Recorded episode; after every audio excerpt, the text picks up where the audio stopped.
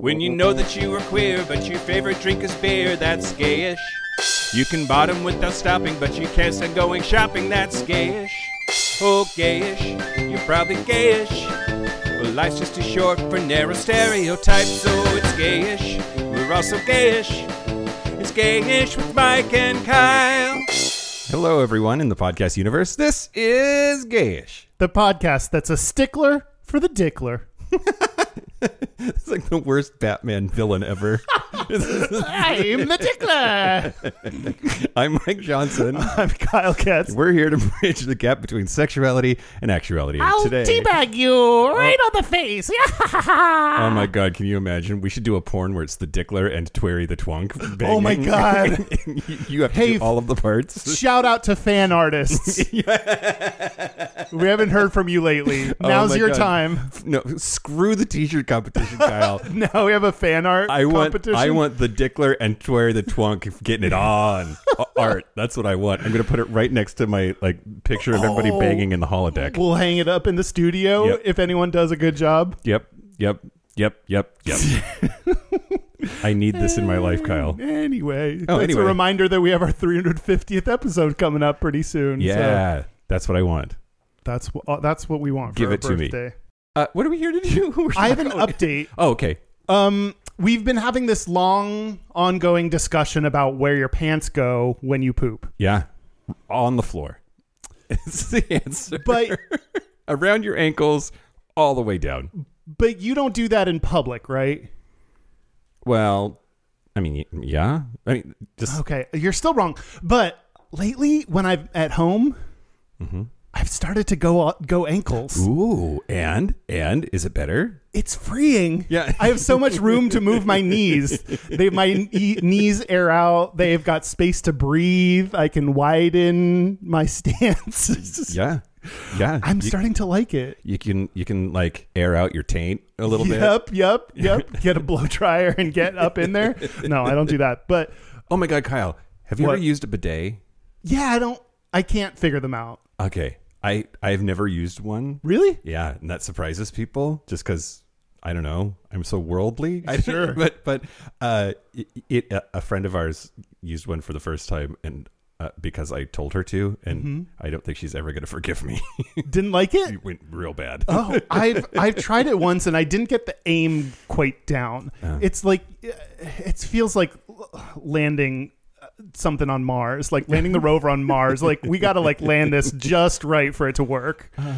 I'm so happy for this update. I didn't know what to expect because when we do our pre-show stuff, I'm we'll just say I have feedback or correction Mm-hmm, and not really go into it. Mm-hmm. This one was worth it.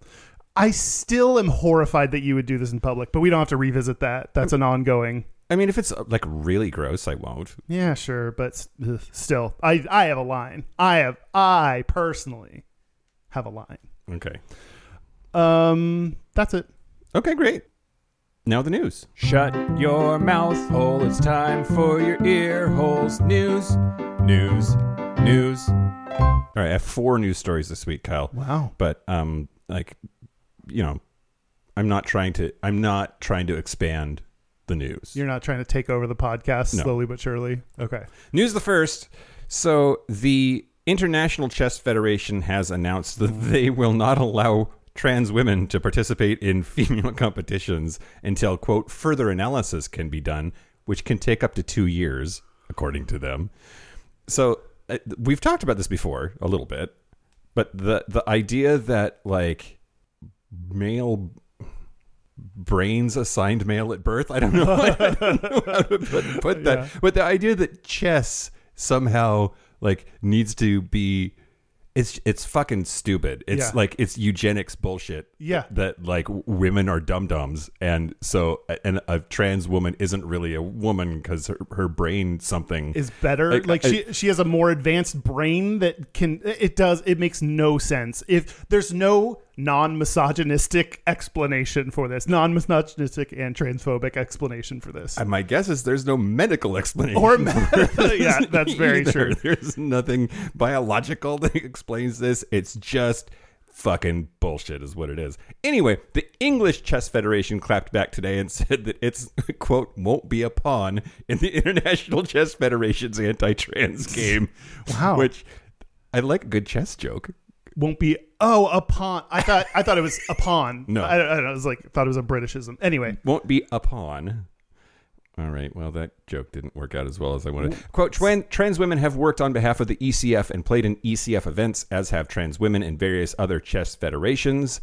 The ECF notes that similar positions have been adopted by the German Chess Federation, the French Chess Federation, and the United States Chess Federation. Phew, barely made it in there, I guess. The, the new FIDE rules are incompatible with English law, particularly with regard to the release of personal data. We cannot see the point of the two year suspension of the right to participate in women only competitions, which we view as discriminatory. So eh, I'm, I'm glad that this horse shit is not going without, you know, people saying, Backlash. nah, that's fucked. yeah, yeah, yeah. So, yeah, I, I did not have chess on my who's going to be transphobic next bingo card. No, those are supposed to be smart people. They're supposed to know what's up. All right. Well, also there was 120 figures in chess worldwide that have signed an open letter saying that they are fed up with sexist behavior and sexual violence in the male-dominated world of chess. Uh, they said that this abusive treatment and behavior is, quote, still one of the main reasons why women and young girls, especially in their teens, stop playing chess. So, chess, hopefully, this is your opportunity to get your shit together. This is life is presenting you a chance to get your shit together and grow and and evolve and do better. Checkmate. Okay. This is just adorable. We don't have to spend a lot of time on it, but there is a queer athlete, California based Aiden Hyman, withstood intense altitude symptoms, blood clusters, and fever in order to unfurl a pride flag near the top of K2 in Pakistan. Um, so he's just. He's just adorable. He's 20 years old, and uh, that's it's noteworthy because first of all, it's the second tallest mountain on Earth, and getting up there means like you're kind of hardcore. But also, it's in Pakistan where same-sex acts are criminalized, and uh, he's directly inviting criminal accusations from that government by by doing that. I wonder if you could just be like, it's a rainbow flag. That's that's there's no what do you mean? criminal like. What do you mean you're anti-rainbow? Yeah, yeah. This is just supporting the rainbow. Yeah. Yeah, yeah. He trekked for almost three weeks and celebrated his birthday with his teammates and climbers that he met in the small village of Ashkoy. Askoy? I don't know. Hmm. But yeah, same-sex activity between men in Pakistan is punishable by a fine and or imprisonment from two years to life. And under Sharia law, Sharia law, Sharia law, that law, uh, homosexual acts can also be punishable by whipping or death. Um, but he said, "quote Young queer athletes belong in climbing. Your love is a strength, and you are part of one of the most uplifting communities on the planet. Whether it's training for an Ironman, an ultramarathon, or one of the seven summits, I train for every queer kid that dreams of their own mountains.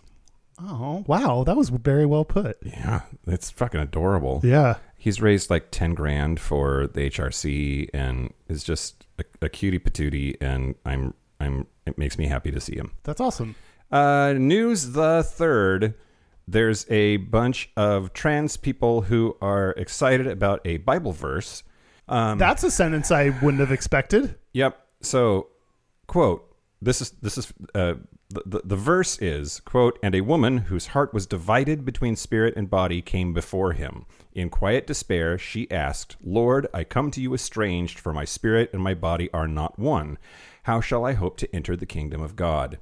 Jesus looked upon her with kindness, replying, My child, blessed are those who strive for unity within themselves, for they shall know the deepest truths of my Father's creation. Be not afraid, for in the kingdom of God there is no man nor woman, as all are one in spirit. The gates of my Father's kingdom will open for those who loved who love and are loved, for God looks not upon the body, but the heart. The thing is, though, uh, that's not in the Bible. Uh, Artificial intelligence wrote that. ChatGPT wrote that. when, when somebody said, uh, "Did did the prompt?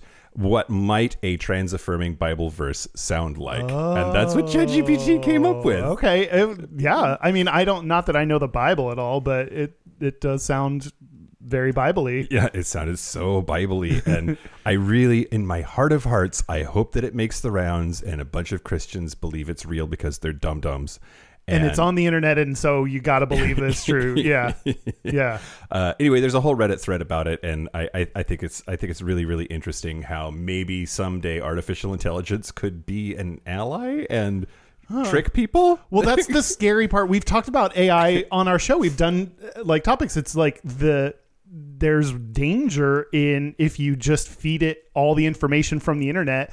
The internet's pretty transphobic and Yeah. racist and homophobic and like there's a lot of bad shit that it can learn. So you Yeah. got to train it in the right way. Yep.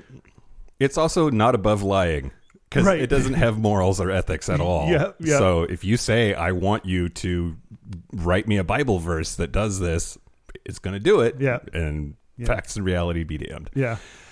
Uh, news the last. I added this one uh, at the tail end just as you, you were walking up. So there is a Trump supporting town that is about to potentially force their local library to close, all over a controversy about a book about trans people. Oh, of It's course. On Yeah. my shelf right over there, What's the Tea by Juno Dawson Oh. uh, is in Dayton, Columbia County, Washington State.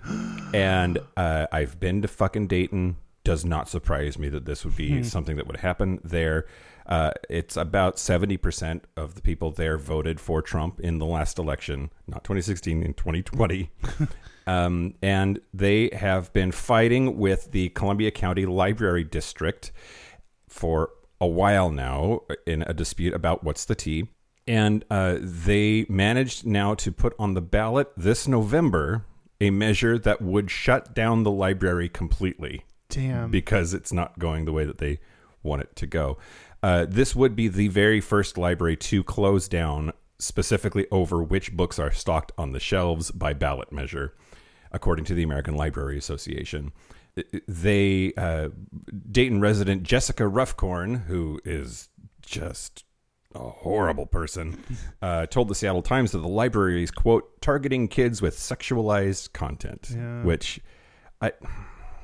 I just wish I just I wish I wish straight people could just be gay for one day so they could see Right. how fucking sexualized our society is with straight shit. Oh, yes, Right? of course.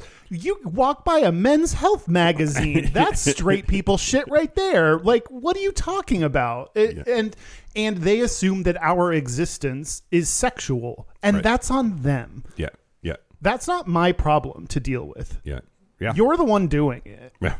Yeah. it's it was I've had this experience where there is a elementary school not too far from my building. Yeah. I walk my dog around my um, neighborhood often, and I will walk past children playing in the park.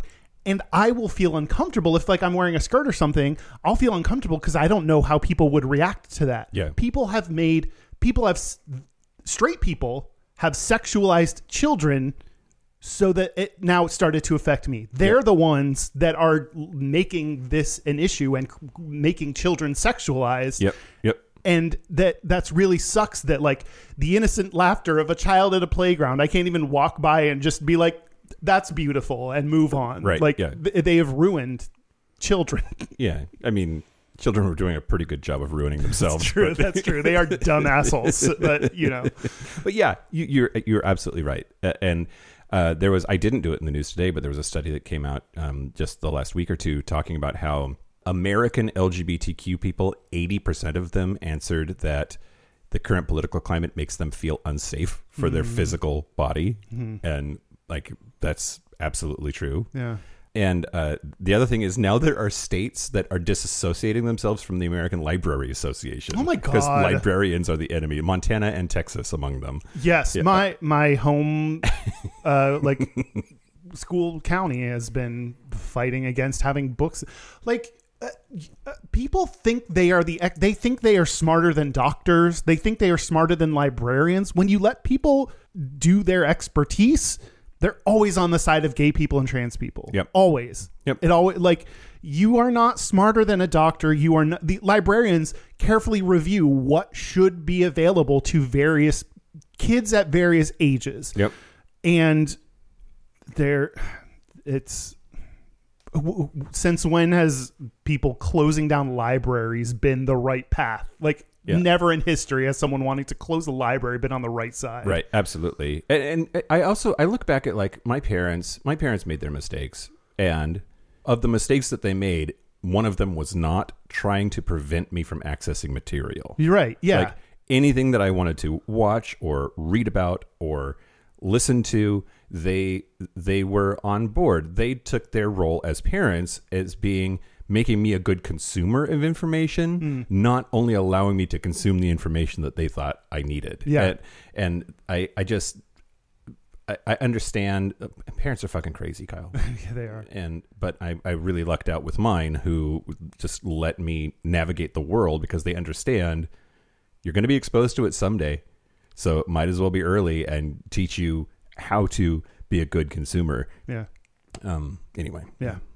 that's the news That's the news. Wow. Um, well, speaking of people that I think are good consumers because they're using their dollars to support us. they have excellent taste in content Yep, exactly. I want to thank the following Patreon members.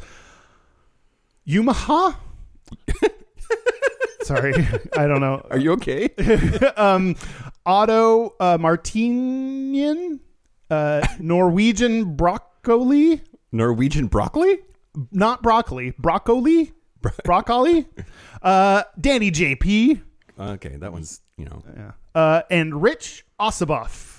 Boy, some some rough ones in there. Sorry, everyone, that I fucked your some- name up now slightly less rich Osibov thank you for your money because it's in our pockets.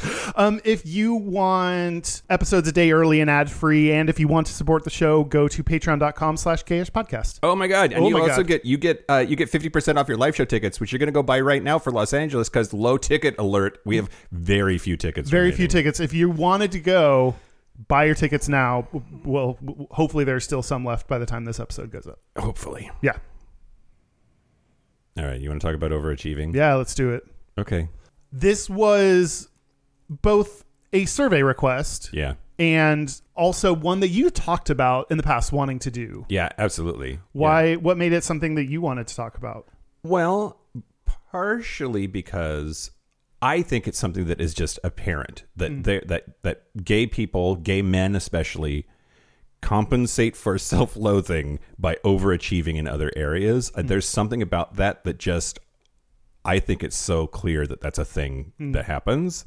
And I, I think it's a stereotype that we don't really have a name for. Uh, we the overachieving gay is like the closest that we can get, and that's a little on the nose, but Yeah. like it's it's a thing. Yeah. I think, and it's one of those ones you don't think about as much. You think about like we dress well and Yeah. you know we have a lisp. Like those are the obvious ones, but it's definitely like you're right, a very clear one, but one that kind of can go forgotten. and super problematic, right? It's like um, saying that Asian people are good at math is still fucking racist, even though it's complimentary. Yes. So saying that gay men excel at shit, even though that's complimentary, is also a stereotype, and there's a lot of nuance and potentially problematic basis for it. Yeah. So.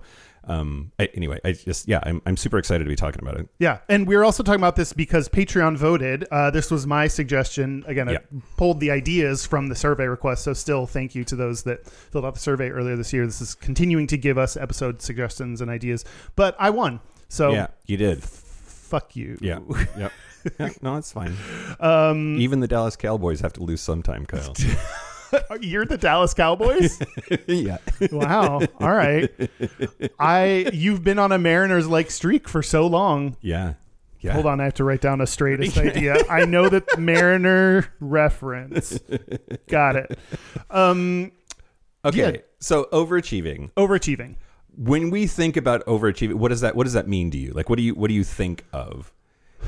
I think of and maybe this is the the part that's me in it is perfectionism. Okay. and uh, I think of that, that can apply to like all areas of life, but the idea that you like I growing up thought I had to or and did get all A's in high school Oh, okay. or feeling like you have to be a perfect person to your friends or Yeah. when uh, driving or when I don't know just the idea that everything you do has to be perfect and you uh, criticize yourself if you do something imperfectly. yeah, that's interesting. We're going to talk about it. We're going to Okay. talk about more. I, I, I think specifically, I think of grades, which it's interesting that you mentioned that right mhm. away, uh, like at the, the, the top of your, your list. Yeah, because I'm thinking like when you're in the closet and overcompensating, so that is you know junior high, high school age, kind of age range. So yeah, I think of grades as a big part of that. I think I also think of appearance. I think of j- Oh. jacked insta-gays who are getting validation and their sense of self-worth from being beautiful. I, I very much bucket those things together. I didn't think about the that being related, but now I get what you mean. Like it is the similar idea of with grades, like I am going to stand out in this area and get recognized and praised for this thing that I have control over. Yeah. Exercise and body can be one of those things too. Yep. Uh, well, so all of it really, uh, to me, boils down to what's called the best little boy in the world hypothesis. Have- have you- That's the oh, I've only heard about it because of you, and Oh. that's like such a silly name. We need a better name. we need a better name. But then one that, like, in, well, anytime you're talking about gay shit and you use the like little boy, it Yeah. makes me uncomfortable. Yeah. yes. Just like those kids in the playground Yes. you're talking about during Yes. the news, right? yeah. Um, yeah, the best little boy in the world hypothesis is what this has come to be called. But I wanted to start with where that phrase came from. Okay. Um, so there's a dude named Andrew Tobias, and he wrote a book called The Best Little Boy in the World. And he really is the originator of, at least in popular discourse, this concept. Uh, he wrote that book in 1973, and he used the pen name John Reed. And that's because at that stage, using your real name on a book about gay shit probably not great for your mm, career. Gotcha. Now, but it is autobiographical mostly. So as far as what overachieving means for this person, sweet fucking Jesus. We're- What? We're, gonna we're gonna talk about all of, all of his all of his stuff. So first, he graduated from Harvard Damn. in 1968 with a bachelor's degree in Slavic languages and literature. That all like you could stop there, and I'm like, damn, you're impressive. Holy shit. Uh, he went on to get his MBA from Harvard. While he was in business school, he wrote for New York Magazine. Wow. And and after graduating from B- business school, he became a contributing editor to New York Magazine. In 1973, he wrote this book, The Best Little Boy in the World. He also wrote wrote a book called The Only Investment Guide You'll Ever Need, um, and the only other investment guide you'll ever need, My Vast Fortune, Money Angles, and The Invisible Bankers. These are all books that he wrote, uh, but he's never held a job in the investment industry. He's just a author that writes a lot about it. Huh. I also I would not expect someone who has who studied Slavic languages to have a lot of money. Right. I just didn't know that was that lucrative of a field. Well, maybe he realized that too, and that's why he pivoted That's- to get his MBA from he Harvard. got his MBA for sure. Uh, so he also wrote a book called "Getting By on a hundred thousand dollars a year," which there's so like there's so many so many people that are like six figures means you made it. To Yeah. him, that's like how do you scrape by on That's that much that's money? rich people shit. How to how to get by with a hundred thousand a year? Uh, so let's see. Then in 1999, he became treasurer of the Democratic National Committee. Damn. so also politics. Uh, he spearheaded a ballot initiative to convert California's auto insurance system into a no fault system, which would be paid through a gasoline surcharge instead of premiums. He wrote a book on that topic uh, and funded a large part of the campaign himself. Wow. Oh, I forgot to mention this. While he was in school, he was president and CEO of Harvard Student Agencies while residing in Winthrop House. So he's like, that's I, my understanding is that that's like being the ASU president. Let's see. He in 2005 was the Grand Marshal of New York City Pride, Damn. the Pride Parade, and uh, he also was the partner of fashion designer and Democratic political activist Charles Nolan, who died uh, in January of 2011 also an overachiever. Apparently, like they say, opposites attract, but sometimes similars attract. Yeah. Which you know we, we've we've seen. Um, but uh, he he graduated from the Fashion Institute of Technology. Went on to work for famous designers uh, Frank Tignino and Bill Haire, and uh, he worked for Christian Dior um, That's the one fashion name so far that I recognize. and Anne Klein. oh. He was lead designer at Anne Klein from 01 until 03. but uh, he resigned so he could volunteer for the Howard Dean campaign in 2004. Uh, he launched his own signature line in 2004. After the campaign folded, he went back to fashion. Uh, but he that line of clothing was only available from his own store on Gansevoort Street in the in Manhattan or through an exclusive deal at Saks Fifth Avenue. Hmm. But uh, I thought for sure when it was like he he died at the age of 53 in 2011 I thought for sure HIV AIDS. Yeah. That's not what this says or what I've been able to find. It was cancer of the head and neck. But uh, yeah, so he and and Andrew um, were together for a, a really long time, and were just like a power couple. Andrew's still alive; he's seventy six and uh, lives in New York. I, I just I can't. It's like everything on this dude's biography. You're like, sweet Jesus, like doing one of those things Yeah. would be like the pinnacle of achievement, and he's got so many ridiculous accomplishments. I don't know. I just I think I'm just gonna I don't know stop trying at life Yeah, now. yeah. Like does that when you see other people achieve does that make you does that inspire you or does that demoralize you well, we're gonna we're gonna okay. We have a whole section on personal. oh we can wait stuff. till that I don't I don't have the reaction that that that you have said before that you have. Um, I don't I don't feel like envy or jealousy or whatever. Mm. Uh, but I sure can turn that on myself and and and use it to beat myself up. Mm. So we'll we'll talk about we'll talk about Okay, that yeah. s- some more. But um, this idea of the gay power couple, I'm super interested in also because that pops up in media from time to time. Even even on fucking Glee, right? The gays were like the power singers or whatever, right? Well, and there's also like part of that I think comes from double income, no kids. Then you have money, more money that you can then afford nice clothes and a nice house. And I think that contributes to this kind of lavish image of what it means to be gay. Yeah. Yeah. Yeah, for sure. One of those things that's based in truth, right? But also isn't necessarily borne out by the data. Like like LGBTQ people, gay men, cis white gay men do have more disposable income, but that's like the only segment of the queer di- diaspora for that for which that's true. Yeah. Everyone else has like worse financial income or, Yeah. uh, or financial outcomes. Yeah. Um anyway, yeah, so I guess that's it. Okay. Just wanted to talk to you about the like the overachiever who wrote the literal book on the thing that would become the, the best little boy in the world hypothesis. Yeah. And, and and the tendency for for for gay dudes to overcompensate and, Yeah. and overachieve. It's interesting. Like, so if the book came out in the '70s, then that must be a, that must have been a, you know, maybe unnamed but theory that people had been swirling around before that. So that's that's interesting. You know that that it must have started before that. So, huh. Um, I have some data. Okay, let's talk about some Gata. Uh, this is I have info from the NBC News article about this Gata that came out in 2022 by Benjamin Ryan. And oh, recent. Okay. Yes, this is recent data. Great. Yes, and the study itself was published in 2022. Uh, it is called "Intersecting the Academic Gender Gap: The Education of Lesbian, Gay, and Bisexual America" by Joel Mittleman. Okay. Joel, I can say Joel. I get the name. Yeah, I got it.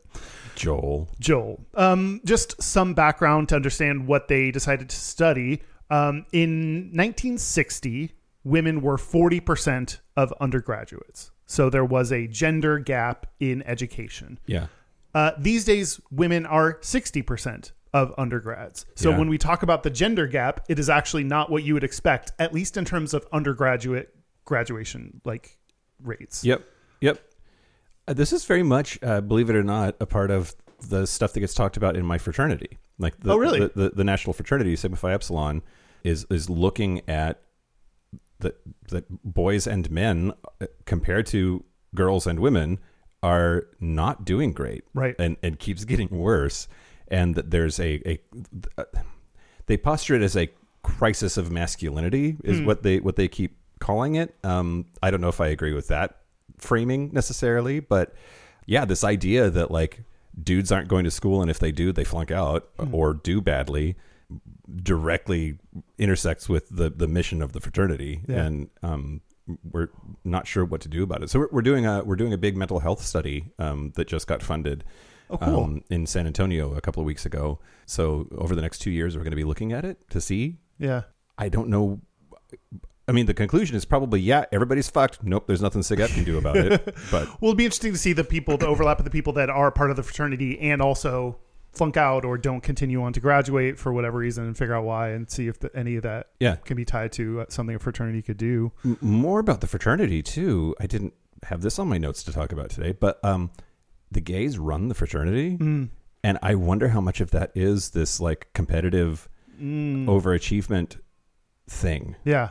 Um, like we have a lot of chapter officers that are closeted homosexuals who then go on to be volunteers and sort of climb the ranks of the volunteers into national office. Our grand chapter president, the number one position in the fraternity, was was a gay man for the last two years. Hmm. Um, it's interesting. I I- I've never really thought about all of that before. Yeah. I mean, uh, that is in line with what we've seen is that um, so men's lag behind women on school success, but it's been they say men's educational attainment has remained remarkably flat for decades. So the the one standout though in all of this are gay men. We gay men are the exception. So what happened is they were finally because of uh, during uh, Obama's second term, questions about sexual orientation were added to three federally funded, nationally representative surveys Okay. which adding in an LGBT dimension should be part of every survey if you're doing a especially I mean nationally funded then that we should aim for understanding LGBT people and that'll help across all kind of areas that we research but Thanks, Obama. thanks obama they analyzed lgb lgb so uh, like we always see we find finally we're able to study lgb people but trans people are there's limited data and we need to do better at Yeah. studying and understanding trans people Yeah. so unfortunately it's lgb people It seems like either the B or the T, or sometimes both, get left out. Yep. Like- yep yep uh, yeah we are we're getting to the point where there is l and g data Mhm, mhm. And it's it's frustrating that and i think people are getting better at about including bisexual especially if they're talking about like something that involves men having sex with men it's like oh like bisexual people are part of that equation too so i think we're getting better at that but Yeah, yeah. Anyway, this study looked at LGB adults' college completion rates overall and by race and ethnicity and by birth cohort. Uh, they analyzed LGBT students' performance on uh, achievement and attainment measures. And the finding is on an array of academic measures, gay males outperform all other groups on average. Wow. Uh, Wow. Okay. this is true across all racial groups. Also, wow. Okay. right? Over half of gay men. So I want to. I want Oh. to make sure. I want to make sure that I understand. To restate, straight black men are struggling, but gay black men are outperforming everyone because of the gay part, right? That, that gay white men, gay black men, gay Latino men. That all that that the the gay adjective, the gay moniker, puts them in a group that is outperforming everyone else. Because you said regardless of race or ethnicity, right? yeah. So if you look at black men and pull out gay versus straight, gay men are outperforming. If you look at Hispanic wondering- men, gay are outperforming versus straight. What I'm wondering is if they're outperforming straight black men or all men, Oh, right? Uh, that's I don't know that. I don't know. the way that that was worded made it un- Yeah. unclear. Maybe it's just unclear. yeah, okay, I don't good. know. Sorry. Over half of gay men earned a college degree versus about 35% of straight men. Thirty-five percent. The dropout rate for straight dudes is sixty-five percent. For straight dudes, yeah. Fuck, Yeah. That's a lot. that is a lot. Um, if gay men, if U.S. gay men were considered just on their own, they would have by far the highest college completion rate in the world. Wow. Right now, Luxembourg is the leader with a graduation rate of 47%.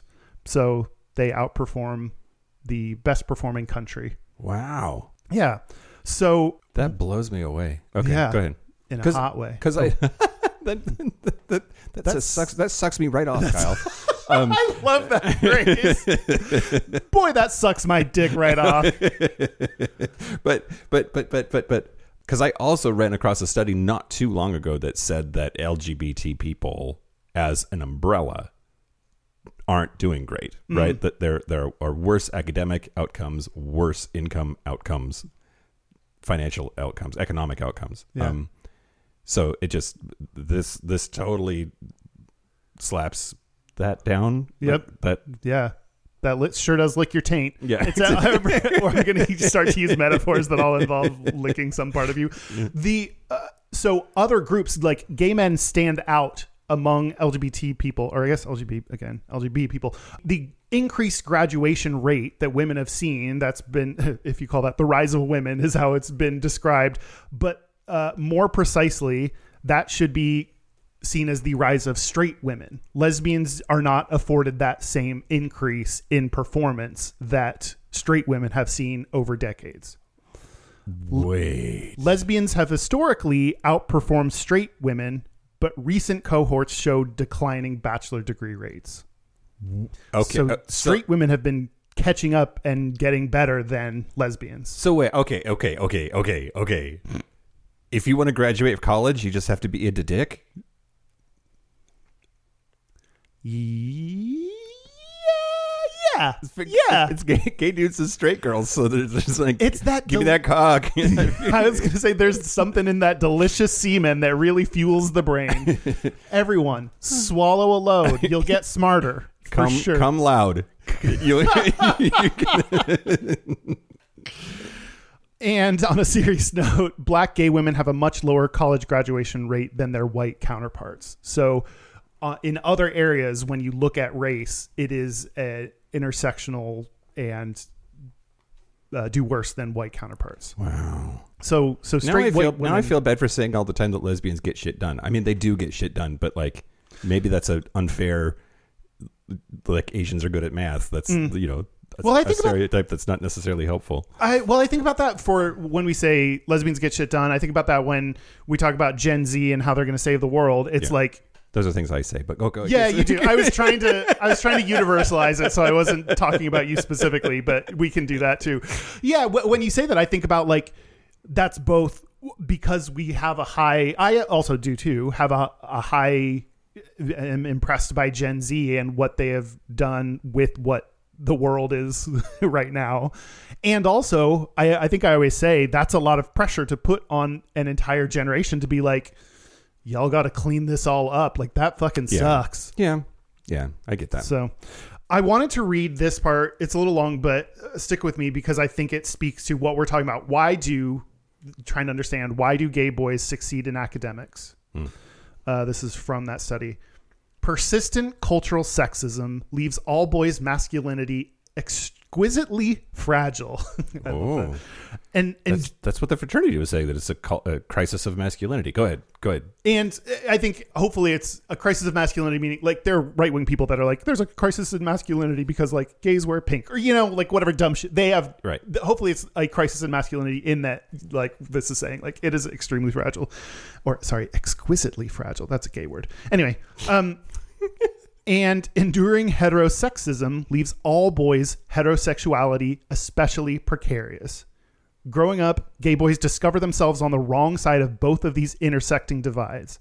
In academics, they may find one adaptive way of responding to these status threats. Hmm. Which this is something that we say often like if you've already broken one of the cultural expectations or societal norms, Yep. then now you're on the outside and now what do you do? And and actually it's saying like academics is one place that you can be like oh shit fucked up the dude part of this because i'm not doing dude right because i'm gay Yeah. so now i can go achieve in academics Yep, yep, yep. it continues quote academic performance offers an accessible domain of competitive self-mastery whereas the rules of masculinity may feel obscure and un- unobtainable and i will add especially if you're gay Yeah. it feels unobtainable to equal out to the masculinity of straight men Yeah. um, continuing on, um, uh, the rule of school can feel discrete and manageable. The approval of a parent may be uncertain, but the praise of a teacher can be regularly earned with the right amount of effort. Yeah. And when other avenues for being a man are cut off, pursuing the kinds of prestigious careers made possible through meticulously high achievement offers a way to shore up one's standing as a man. I would I would I would add to that. They didn't say this specifically, but like you can point to your report card and say my GPA is that. Mm. Yeah. Like you have a number. Like Yeah. it is an objective, rules based. You're responsible for it. Fucking number. Yeah. Like, you, don't really get a like a masculinity number. Yeah. You know from from in, anything. Um. So yeah, that that's like I think it's particularly appealing because you know not only what your worth is, but how you can improve it. Like so. Did, did you get um like cards that show you where what number in the class you were? Like yeah. compare GPA performance, like your number For 70 sure did in junior or- high. I forget if that Oh, happened in high in- school. We I I think it started in high school where based on our GPA we it told us we're in the class because in Texas if you graduate in the top 10% of your class you get automatic acceptance at any public school. Sure. So, Great. yeah. Great. There's no potential for systemic racism there at all. yeah, who performs who tends to perform better and it's yeah, people that ha- are white and have more income to spend on tutors and all that shit. The same criticisms with the SATs and yeah. but yeah, I I completely agree that like it's interesting getting the number of where you fall in your class, like, and it is directly comparing how good you are compared to uh, every other person in your class. Yeah. You would know exactly where you stand if you get that number. Yeah. And I didn't didn't think about it like by going to school and making an income. That's another thing that if you're missing the masculinity because you suck some dick sometimes, Yeah. then making money is a traditionally masculine expectation of you and you can be like no like look i prove i'm a man because i can make money Yeah. Yeah. that's yeah that's actually been a hard thing um, not having a job is feeling a sense of worth without making an income like Yeah. Well, and you've you've tied it not just to income, but also just the anxiety of the answer to the question, "What do you do?" Oh Right? God, yes, Like- yes. I will talk on the Patreon bonus episode for this month. I will talk about dates that I've gone on and how that has gone over because I've gone on dates and you know you have to you have to talk about you, talk about what you do and Hint, everybody! This month's bonus episode is called "Rejection." ominous. yeah. Um, yeah, that's the study. Wow. Well, this is just a quick a quick joke, but um, there's this article on Gawker, and l- looking at all of the stereotypes of were you a pleasure to have in class? Oh, and their conclusion was um, if you were a pleasure to have in class, you were a gay, anxious, overachieving firstborn daughter. like you're probably one or more of those things. Which th- it, what's interesting there is I, I was I was definitely called a pleasure to have in class on more than one occasion, and uh, gay, anxious, firstborn, not quite overachieving, or a daughter, but the rest of those like that resonates. So wait, not quite overachieving. no. You don't count yourself as overachieving. I don't. We're going to talk about it, Kyle. Okay, oh, the right, personal right, right. shit I- comes later. Yep, yep. Well, I, I I wanted to talk to you about the study that came from this dude's book. Okay. Right? So uh, this is from Basic and Applied Social Psychology, and it's called "The Social Development of Contingent Self Worth in Sexual Minority Young Men: An Empirical Investigation of the Best Little Boy in the World Hypothesis." Oh, so someone took that and was like, "We're going to actually study it." We're going to actually study it. Cool. So uh, this study came out in 2000, in 2013, and the the the there's there's a bunch here, and I, I don't want to go into all of it, but the part that I do want to talk about is when they studied that, they were trying to figure out if being gay meant that you were an overachiever, but that and they also were trying to measure if the length of time that you were in the closet made you more or less of an overachiever. Mm.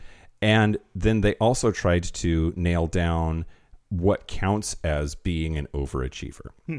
I'm trying to think of what my before you tell me the answer, like what my expectation, like if you're in the closet longer, that would say to me you'd spend more of your time not unpacking your issues and just redirecting them towards other things. So I think you'd overachieve more the longer you were in the closet. That's that would be my exactly what they discovered, Kyle. Oh, sorry, I didn't mean no, to- no, no. You're not. No, the, the- I wasn't going to talk about that. So, Oh. like, I mean, uh, except to say that Oh, it's right. I'm so, smart. I should do studies. You should do studies. yeah, I can just guess and and write it down.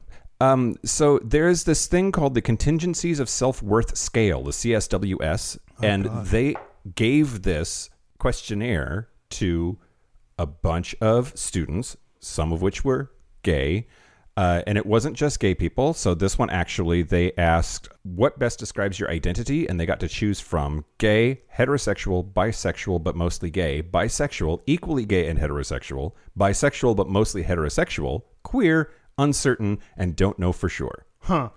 That's some interesting bisexual categories. That's there's some like bi erasure happening in the categorization there, right? Like, well, I always see bi people say like I am not like half gay and half straight. I am all bisexual. So it's interesting to be like I'm bis like are you bisexual and like what's your split? What's your interest split? I don't know. I'm sure bisexual people have feelings about that set up for a question, but Well, and uh, only one person said that they were bi, mostly heterosexual, and uh, he was removed from the study. So, oh god, that's some actual bi erasure. They just took the bi person and erased them. well, they also they also removed two dudes that they um, they recruited from campus LGBT groups, and but they indicated that they were heterosexual. Oh, so they're just like allies. I guess. Groups? Huh. Yeah. Huh. Anyway, uh, and they they looked at at race and a, a bunch of other stuff. Now there there is some clear bias here because these are all college students, and college students do not represent all of society. Right, right. So there's some there's some issues there, right? To to to, to figure out. Anyway, back to this contingent self worth scale thing. So the areas that they break down are all really questions about what makes you feel good about yourself, what makes you feel bad about yourself, and the the broad umbrellas. And I'll just give you the broad umbrellas and then and one example question. Each of them has five, um, but others approval, which is questions like, "Does your self esteem depend on the opinions that others hold of you?" Ooh, I would rate you very highly on that one I know, right? I'm getting better. um, appearance, um, which is like m- my self esteem uh, is influenced by how attractive I think my face or facial features are. Oh, interesting. But that also comes down to the way that my body looks or uh, the way that I am dressed. Next is competition, which is things like my self worth is influenced by how well I do on competitive tasks. Then there's academic competence, which is uh, doing well in school gives me a sense of self respect. Then family support. When my family members are proud of me, my sense of self worth increases. Oh, There's virtue, which is things like my self esteem would suffer if I did something unethical. And then God's love. My self esteem would suffer if I didn't have God's love, or my self worth is based on God's love, which I. I'm a, I wouldn't have even fucking thought to put that in uh, the, the study. yeah. right? I often exclude invisible people from my question surveys.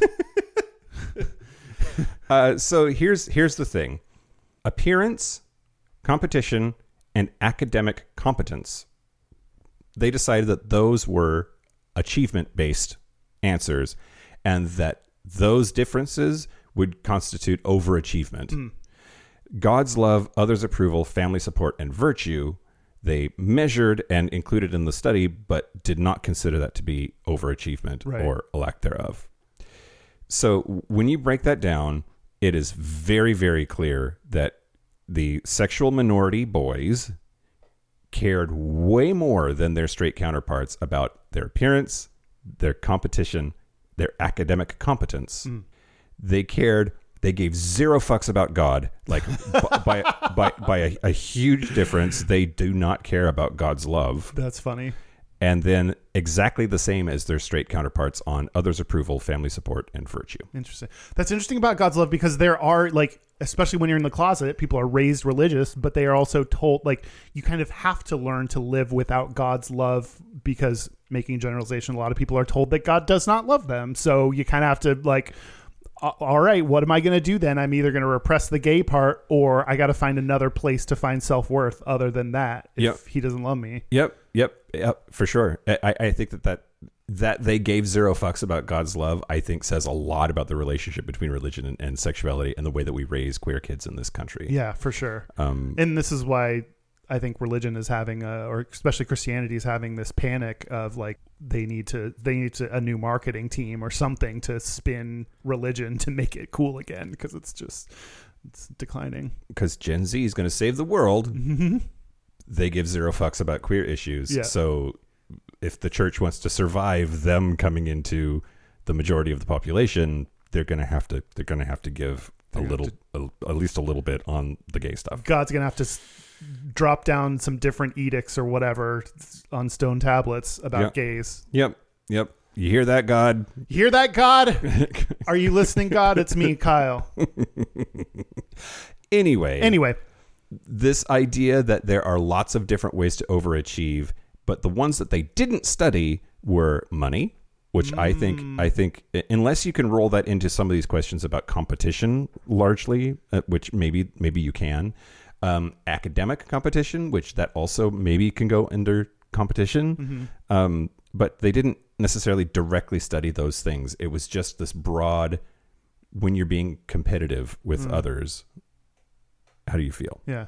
Well, money would not be a good thing to study for College college, students? students quite yet, but yeah, because that'd be. Bas- but I know that would that would be a very useful thing. You're right to to understand. This also found that it largely didn't matter about ethnicity or race. Huh. That that there were there were differences in the answers, but the trends held. For instance, uh, it, it turns out that black people uh, as a group tend to uh, feel more strongly about God's love as part of where they derive self esteem than than white people do. But gay black men cared less than the the straight black men on that question. Yeah. So Yeah. um, the the trends held there.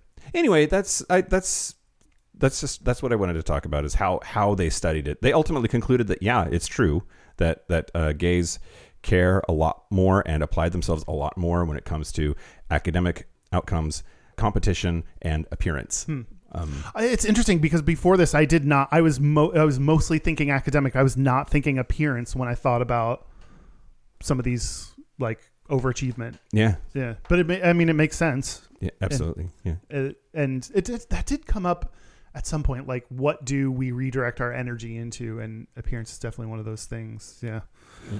Can I read to you some quotes from people that talk about their overachievement? Yeah, sure. apparently on Glee season four, one of the cheerleaders says to Kurt, "I thought all gay people were successful overachievers." Yeah.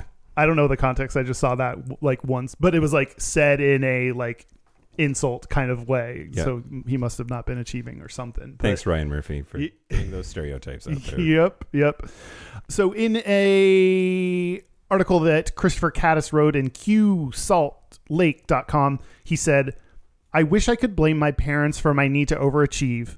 Although they always encouraged me to do my best, truthfully, they always worried that my desire to strive for perfection I would take on too much. They still worry about that with me. No, for me, I believe it stems from something else. Like many gay men, I seem to have deep a deep rooted need to really achieve. I'm sure a therapist would trace it to a subconscious desire to feel a sense of self worth or something. Mm-hmm. Which mm-hmm. my overachievement absolutely did not come from my parents. My mom had like is also a perfectionist like me, but they were like there we actually like sat down and would set goals for what grades to get in classes. And the goals that we set were not as aggressive as what I wanted, like what I set for myself. So my desire to achieve surpassed my parents. It is not them putting these rigorous expectations around academic performance that led me to achieve. Yeah. Um, I mentioned I got all every class in high school. I got all A's, and the um, where this like really stood out was my senior year. So I'd already gotten into college. I was in the schools that I wanted to be. I was in business and music. That's what I was going to study. So everything was. It was my last semester. When you're a senior, you get to exempt all of your finals. Um, and I opted to take my English final because if I didn't take it, I would have gotten a B, and I Oh. could take it and aim for an A. Yeah. And so I took it when I didn't need to, so that I could have all 100% A's in uh, high school. Wow. Wow. So I cared that much to take a fucking final that I did not. There, there would be absolutely no negative side side effect from not taking this. Yeah. Okay. Okay. And then I remember when I got my first B in college, it was on a, uh music class because it was my um, one of your classes was your individual like class with your teacher, your like one-on-one sessions, and then a final performance that you did. And I blew that final performance. Mm, um, I like fucked up and had to start over on one thing. Yeah. So it, it I I averaged an A across all my like individual attendance things with my teacher one on one and got a C on the final performance, which averaged out to a B. And I sobbed. I called my mom crying because I got a B. Wow. Wow. Yeah. Okay. I knew I knew most of these things, but like now that we're in the context of a podcast about overachieving, Yeah. did you know at the time that that was batshit crazy? No. Okay. Because all of my friends were overachievers too. And uh, my How friends many of them were gay? That's what I was just gonna s- say. Like my friends were not gay, and even like the honors program that I was in for business at at UT, that was filled with people that were similar to me, that were overachievers, that um, were wanted to become investment bankers, that hmm. thought that being good at finance made you the best person in business. Like I, I don't know. I think I've often surrounded myself with overachieving people. Well, I'm sorry to break that curve for you. okay. I want to ask you about that. Let me read Sure. a couple more quotes. Kenji Milano on Medium said, I'm sure that a psychiatrist would trace it to a subconscious yearning to feel a level of self worth or something. Interesting that that sentence was identical to the one that Christopher said, just with one word changed. yeah. I don't know. There's some plagiarism going on there. Oh. I it's just weird. Anyway, I believe the only thing I had going for me was what I did. I thought if I pushed myself hard enough, if I produced, and not only if I produced, but if I produced perfection, people would notice me and my accomplishments. Thus, I believe that my self esteem is low. Hmm. Yeah, this does like kind of try to make up for a gap in self-esteem. I some of those questions were like I was that you were asking like here's how they evaluate whether I was like, "Oh god, I would hate taking the self-esteem quiz. Mhm. It would make it would lower my self-esteem even more to take the self-esteem quiz." Um I can't. I can't do perfect. And yeah, oh yeah, I can't get 100% on this. Uh, Kenji also said, I look back at my achievements over the years, bought property at the age of 24, have a career, and I'm working towards my dream, and yet I am alone. Mm. And that part like struck me because that was like, yeah, I am in a phase of my life where I don't have a career. But in the past, I've had a good career and a good income, and I own my place, and I have a lot of achievements. But I, I don't know, I'm missing the. That's, I mean, actually, like when you com- I think comparing yourself to what you're supposed to be, what you think you're supposed to be, I should.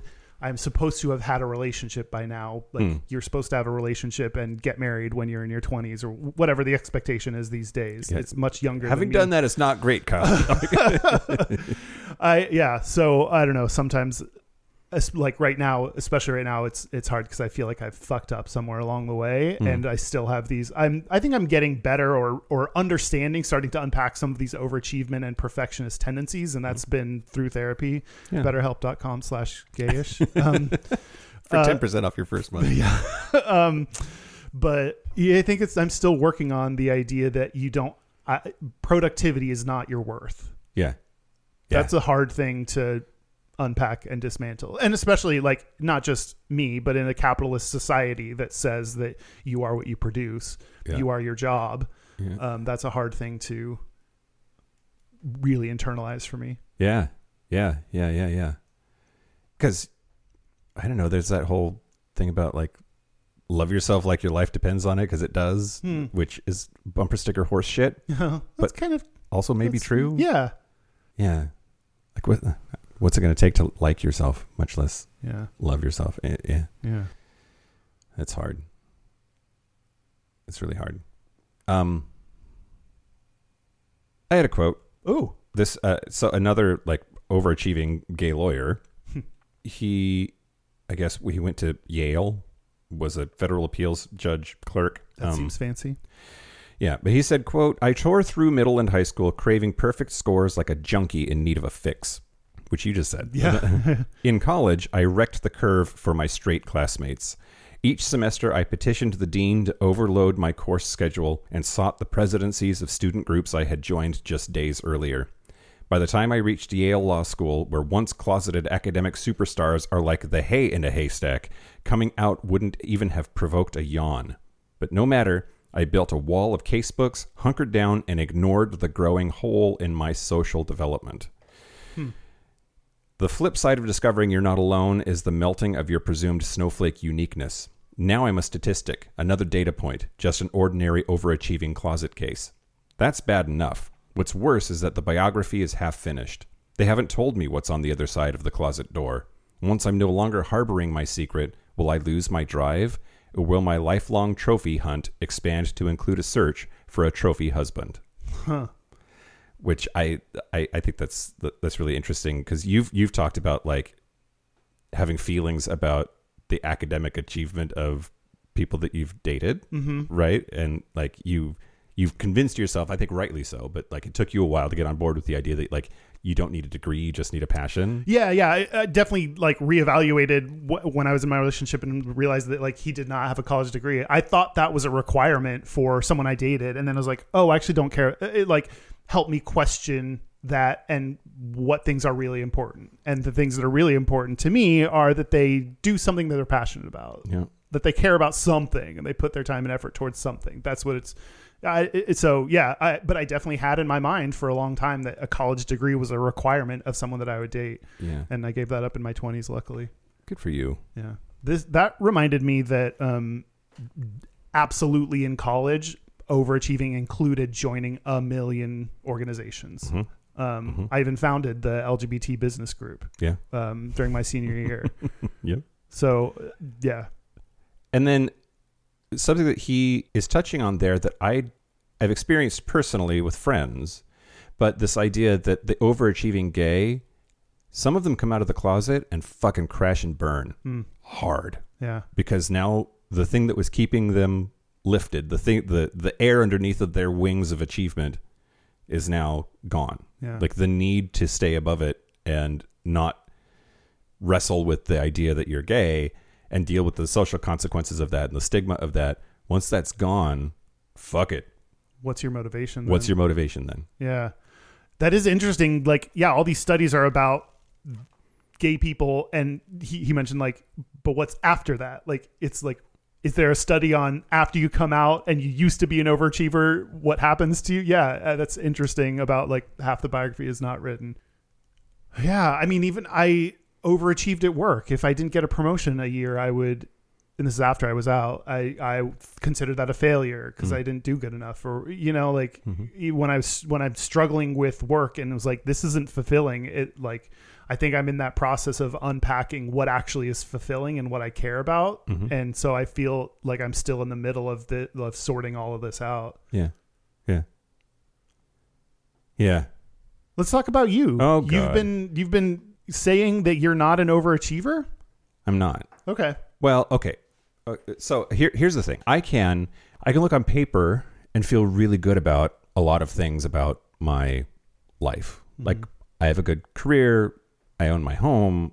Like I eh, have a, a, a podcast that a bunch of idiots listen to that's doing pretty okay, I guess. I have good friends. I, I really, I really can see that I have a lot to be proud of and a lot to, to be uh, excited about.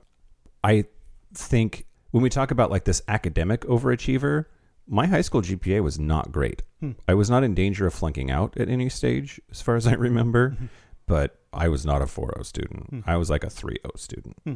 Maybe a little better, but like, and it was never because I wasn't smart enough. Hmm.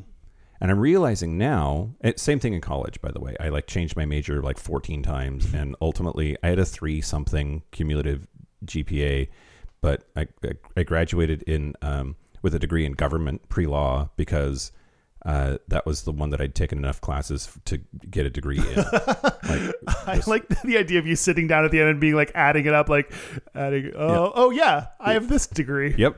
Great. It's, it's exactly what happened.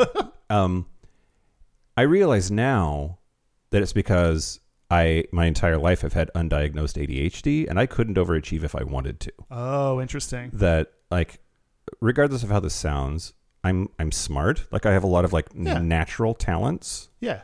and those made up for a lack of executive function. Mm, and I, I wonder like I've had I've had um I had a, a psychiatrist fairly early on say you can't be ADHD you have a job Huh. right like there's this thought that Fuck them.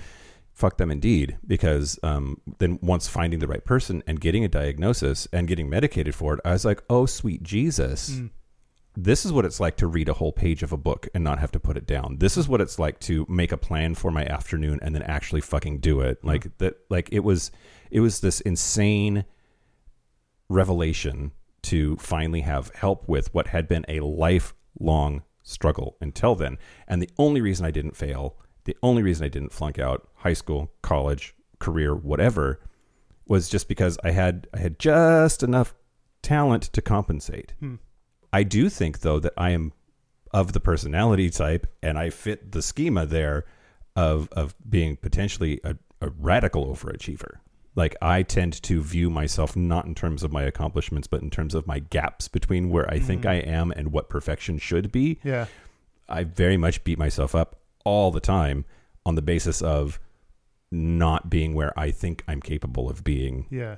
Um, The gap between this where you're at and this idealized version of yourself that that has the word should in front of it like here's where I should be. But I also think, yes, and I also think that that idealized me isn't a perfect me, Hmm. except that it that person would perfectly achieve what I think I'm capable of. That like my my my struggles with ADHD have always led me to see what I could do Mm-hmm. and then not be able to do it. And it's that gap. And it's not that like I don't want to be a brain surgeon. You know what I mean? Like I I, I just I want to be able to do all of the things that I know that I can if I could just make myself do them. That is still perfectionism. Fuck you. Okay, yeah.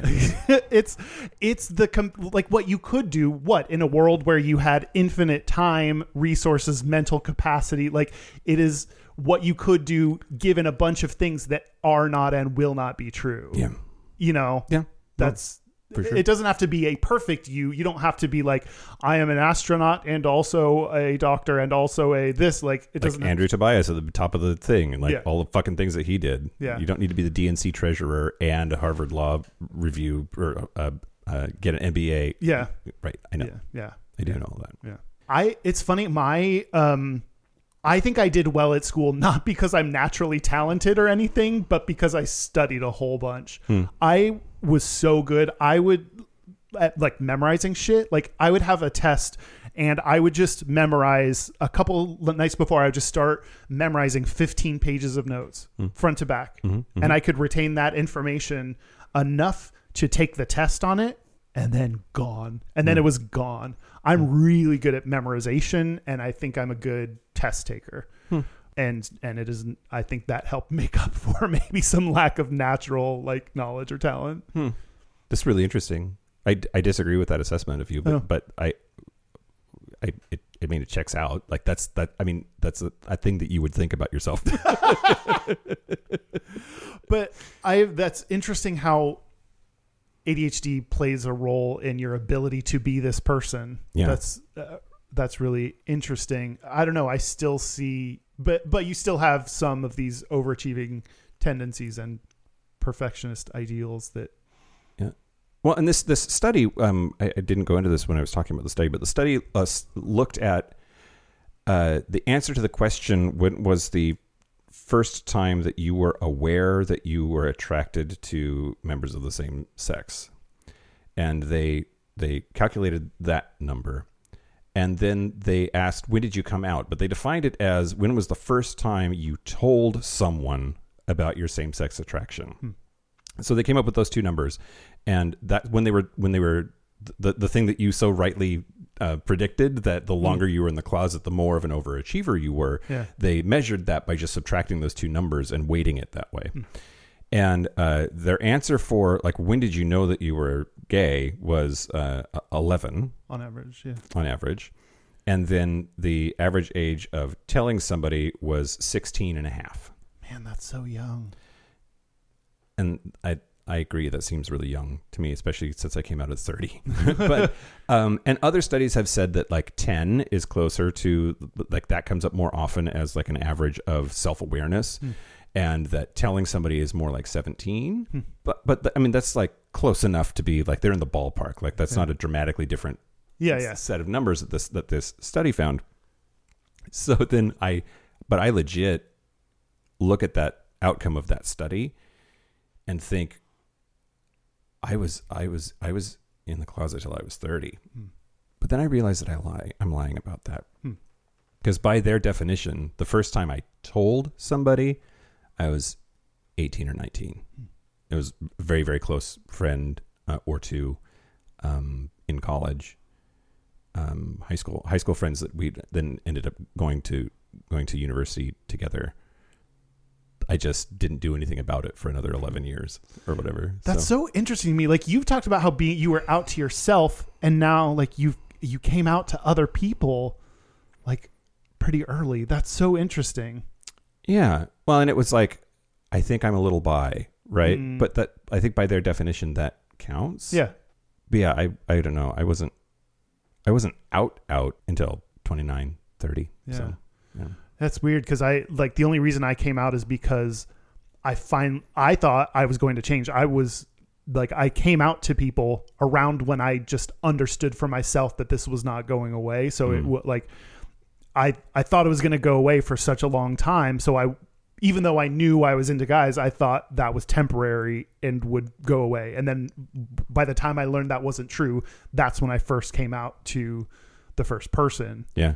So it's just so interesting that you knew. Mhm. I don't know. We just have very different paths on, on our coming out journey. Yeah. We're very different people, Kyle. Yeah. so says Myers Briggs. um, the last thing I wanted to read is this quote by Andrew Sullivan on dish.andrewsullivan.com Okay. uh, in 2013. And he said that, quote, my fundamental hope in helping to make marriage equality a possibility Mm. is that young gay boys and girls, as I was once, can now see a future filled with love rather than rage, intimacy rather than achievement. Mm. And so it's interesting the I mean this is one, you know, marriage equality this at the time, you know, 2013 like was a you know, big milestone, but pushing for equality may include reducing the pressure of overachievement on young gay boys. Yeah. Yeah. I would hope so. I would hope so. I would, and uh, hopefully the evolving like state of masculinity, the fragile masculinity that exists in the world right now. Hopefully the evolution of what it means to be a man, like that conversation continues, and I think that will help. Maybe you know, maybe I what do I, I? I was just thinking like maybe that will reduce the grades of gay boys, and maybe that's the hope. Yeah, like, right. is the hope that where like our graduation rates drop to average? Like, I kind of think it is because that will mean we are we don't have anything exceptional just because we're gay. We're not doing anything differently to overcompensate. We're Yeah. just on average like everyone else. Well, I mean, I think a lot of overachievers are co- compensating for something. It's just that the gay thing is mm. one thing that makes a lot of sense, mm. but I'm sure that there are others. Like an like an emotionally distant father could probably lead somebody into being an overachiever because they want daddy to notice them. Yeah. Right? Yeah. Yeah. yeah. So like, but but so my guess is that overachievers will always exist. That it'll always be because they're trying to fill some- fill a hole. yeah. Yeah. Gods. Boy, I've been trying to fill a hole for so much of my life, Mike. Yeah, same. Did we do it? Yeah, I think so. We talked about overachieving. We achieved. We achieved. did we overachieve on this episode? You let us know. No, Mike says no. Nope, okay, oh, we achieved. uh, should we take a break? Yeah, let's take a break. Let's take a break and study. Hmm, eight plus. This is the part where Mike and Kyle take a break. So are we back? We're back. We're back. We're gonna do our gays and straightest. We're going to do our gayest and straightest, but first, you dirty fuckers. you lovely humans. Uh, we are almost out of tickets for Los Angeles. So if you want to come see us do it live in LA at Akbar at Silver Lake on September the 10th, you need to get your tickets now because we're almost out. Uh, there's uh, still tickets for Houston though. That is on October fifteenth. Uh, you can get all that details at gayishpodcast.com slash live. we are having our 350th episode. That's in so many just episodes. Two short weeks from now. Yeah. Uh, we're going to have a live stream, so please join us for that. The details are on Facebook, both on our page and in the gayish community group. Um, that's going to be September the 3rd, Sunday, September the 3rd at 6 p.m. Pacific time. Per usual, every episode that's a multiple of 50, we answer cues that people want to have us A. So send in your questions, please. If you want, you can DM us on any of the platforms that Kyle's going to mention in just a little bit, or you're also welcome to email them secretly to Derek at gayishpodcast plus sign 350 at gayishpodcast, no, at gmail.com. Um, you don't have to be a Facebook member to watch. Some people have said that before. Like you can stream, watch the stream, even if you're not a Facebook member. So you don't. You can just just grab the link from our page, and you'll uh, you'll be able to do the live stream. I'm hoping to figure out technically how to also take questions live during the Oh. stream. So That'd be fun. You can also bring your questions to to the stream, and we'll do it. Some, we'll d- hopefully do it somehow. Yeah. Um, we also oh send those in by September first. Um, we also have a T-shirt competition that we're doing Fuck yeah! uh, in, in tandem with our 350th.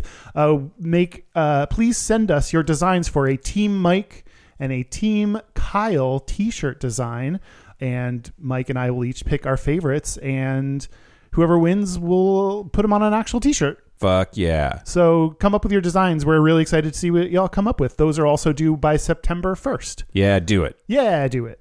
Local gay bar review. Are you ready? Ooh, I'm ready. I'm going to talk to you about exclusive Oh. in Prague. And uh, this place, my goodness. Okay, first of all, it's a go-go bar. Okay. And you, Already good You point. know how I feel about go-go bars. Yep. but We love it- 'em. You walk in, and there's like a staircase down, so Hmm. automatically you're like going somewhere special. At a debutante ball. yeah, but I walked in, and I forget what night of the week I was there, but it was not a weekend night. I th- uh, no, it was a weekend night. It was like a Friday night. Hmm. Anyway, it doesn't matter. I walked in, and there's this like Evita balcony that you like take the stairs down to, and I looked down, and here's a dance floor with a stripper pole and a row of bar stools. The bar was underneath of you. A row of bar stools just filled with shirtless go-go boys, and they all look up at the same time. I was the only customer in the entire Oh my place. God. So here's just this like ravenous, hungry horde of go-go boys. Is that And- hot? And little old me, I was very intimidating. Under, uh, intimidated under normal circumstances, eh, I might have been okay with that. But but but I just in a foreign country, not Yeah. expecting the go-go boy to Mike ratio to be so so askew. Yeah. Uh, anyway, I met a go-go boy named Demi. Uh, he Of course he did. He spoke Russian. That was great. Oh. Um, and then at some point, I was like, "Can I buy him a drink?" And the bartender was like, "Yes, but it has to be off of this menu." And the menu had three sizes of champagne, and it's it was all in Czech money, so I didn't know. I spent a like I don't know like. $150 on a bottle of champagne What? so that he and I could have a drink together. Spent way too much money. Um, but exclusive was very fun. They were very hot. I enjoyed myself. It's not for everybody, but I will give it four dildos. Wow. Four out of five. Way Yeah. to go, exclusive. Yep. Uh, contact info. Sure. Our website is gayishpodcast.com. You can send us your questions on Instagram, Twitter, uh, Facebook. Uh, you can find all our contact locations at gayishpodcast.com slash contact. You can leave us voicemails or text messages on our hotline. That's 5855 gayish. That's 585 542 9474. Standard rates apply, especially if it is your cues for the Q&A episode or if it is your gayest and straightest because we love to get those with your own little voice. Yeah, absolutely. And if you want to send in those questions, you can do it to uh, gayish podcast plus 350 at gmail.com. Our physical mailing addresses: Post Office Box 19882, Seattle, Washington 98109. Gayest and straightest? Let's do our gayest and straightest. I'll, I'll go first. Okay. Okay.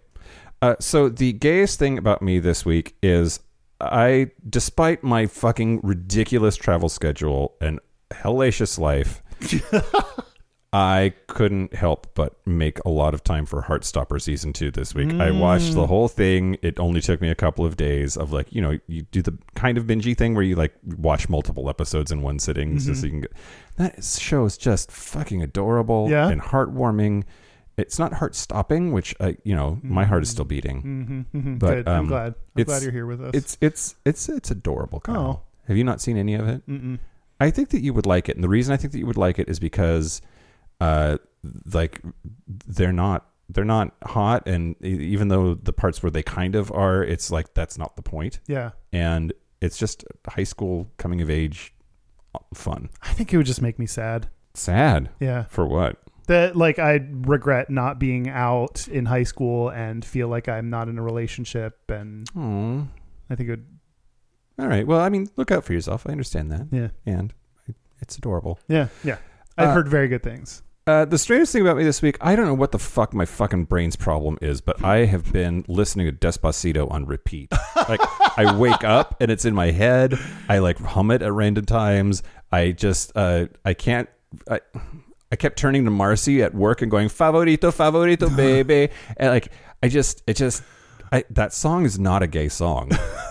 No. It's really not. Uh, and- that's such a random one too. it it won't stop. It just won't stop. I don't know what to do. I need maybe a head injury of some kind to help me out here. Uh, do you want me? I can do that right now. Well, let's get through the rest of the show. okay. first, oh yeah, then- I'll do that after we record.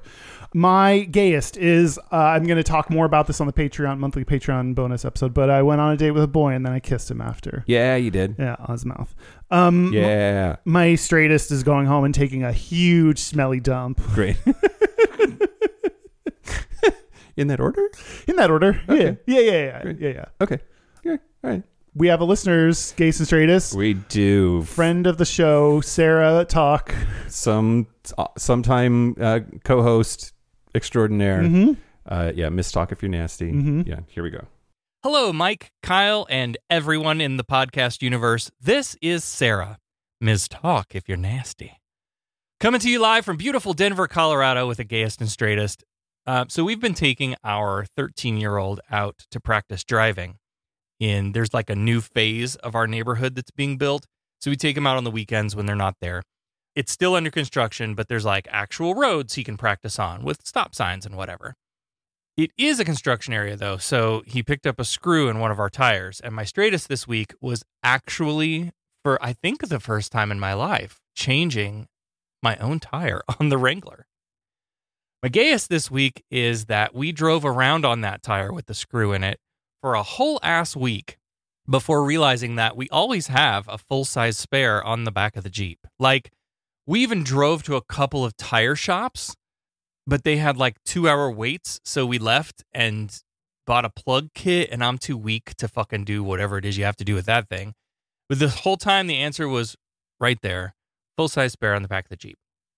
Yeah. Love you, miss you. Bye. Love you, miss you. Bye. Bye. Uh, we're not. We're gonna just gloss right over the fact that your 13 year old is driving. That's. Oh. I don't know what that's about, but okay. Uh, host of Humanist Trek. Check that out. Uh, Sarah Talk. Yeah. Thanks, Sarah. So thanks, Sarah. Um, I think that's it. That's it. Thank you to all the overachievers. You're part of the reason we had this study and this data, and it's okay to like let yourself chill out. Thank you to the best little boy in the world, Andrew Tobias, for, Yeah. for making that uncomfortable phrase. And thank you to the following Super Gap Bridgers Kit, Oliver, Andrew Bugby, William Bryant, Christopher M., John Crowley, Stephen Porch, Yost Dosel, Harry Shaw, Josh Copeland, Jonathan Montanus, Forrest Nail, Patrick Martin, James Barrow, Steve Douglas, Explosive Lasagna, Michael Covington, Just Jamie, Kevin Henderson, Thomas B., Timothy Sora, Dusty Sands, A.E. Coleman, Chris Cacciatorians, and Jerome York. You're the best little boys in the world to me. yeah, you are. uh, that's it. This has been Gayish from the Chris Ketchatorian Studios. I'm Mike Johnson. I'm Kyle Getz. Until next week, be butch, be fabulous, be you. Bye. Bye.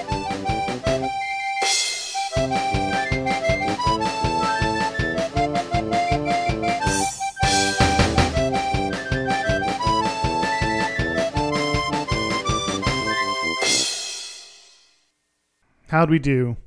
Yeah, fine. I love the confidence.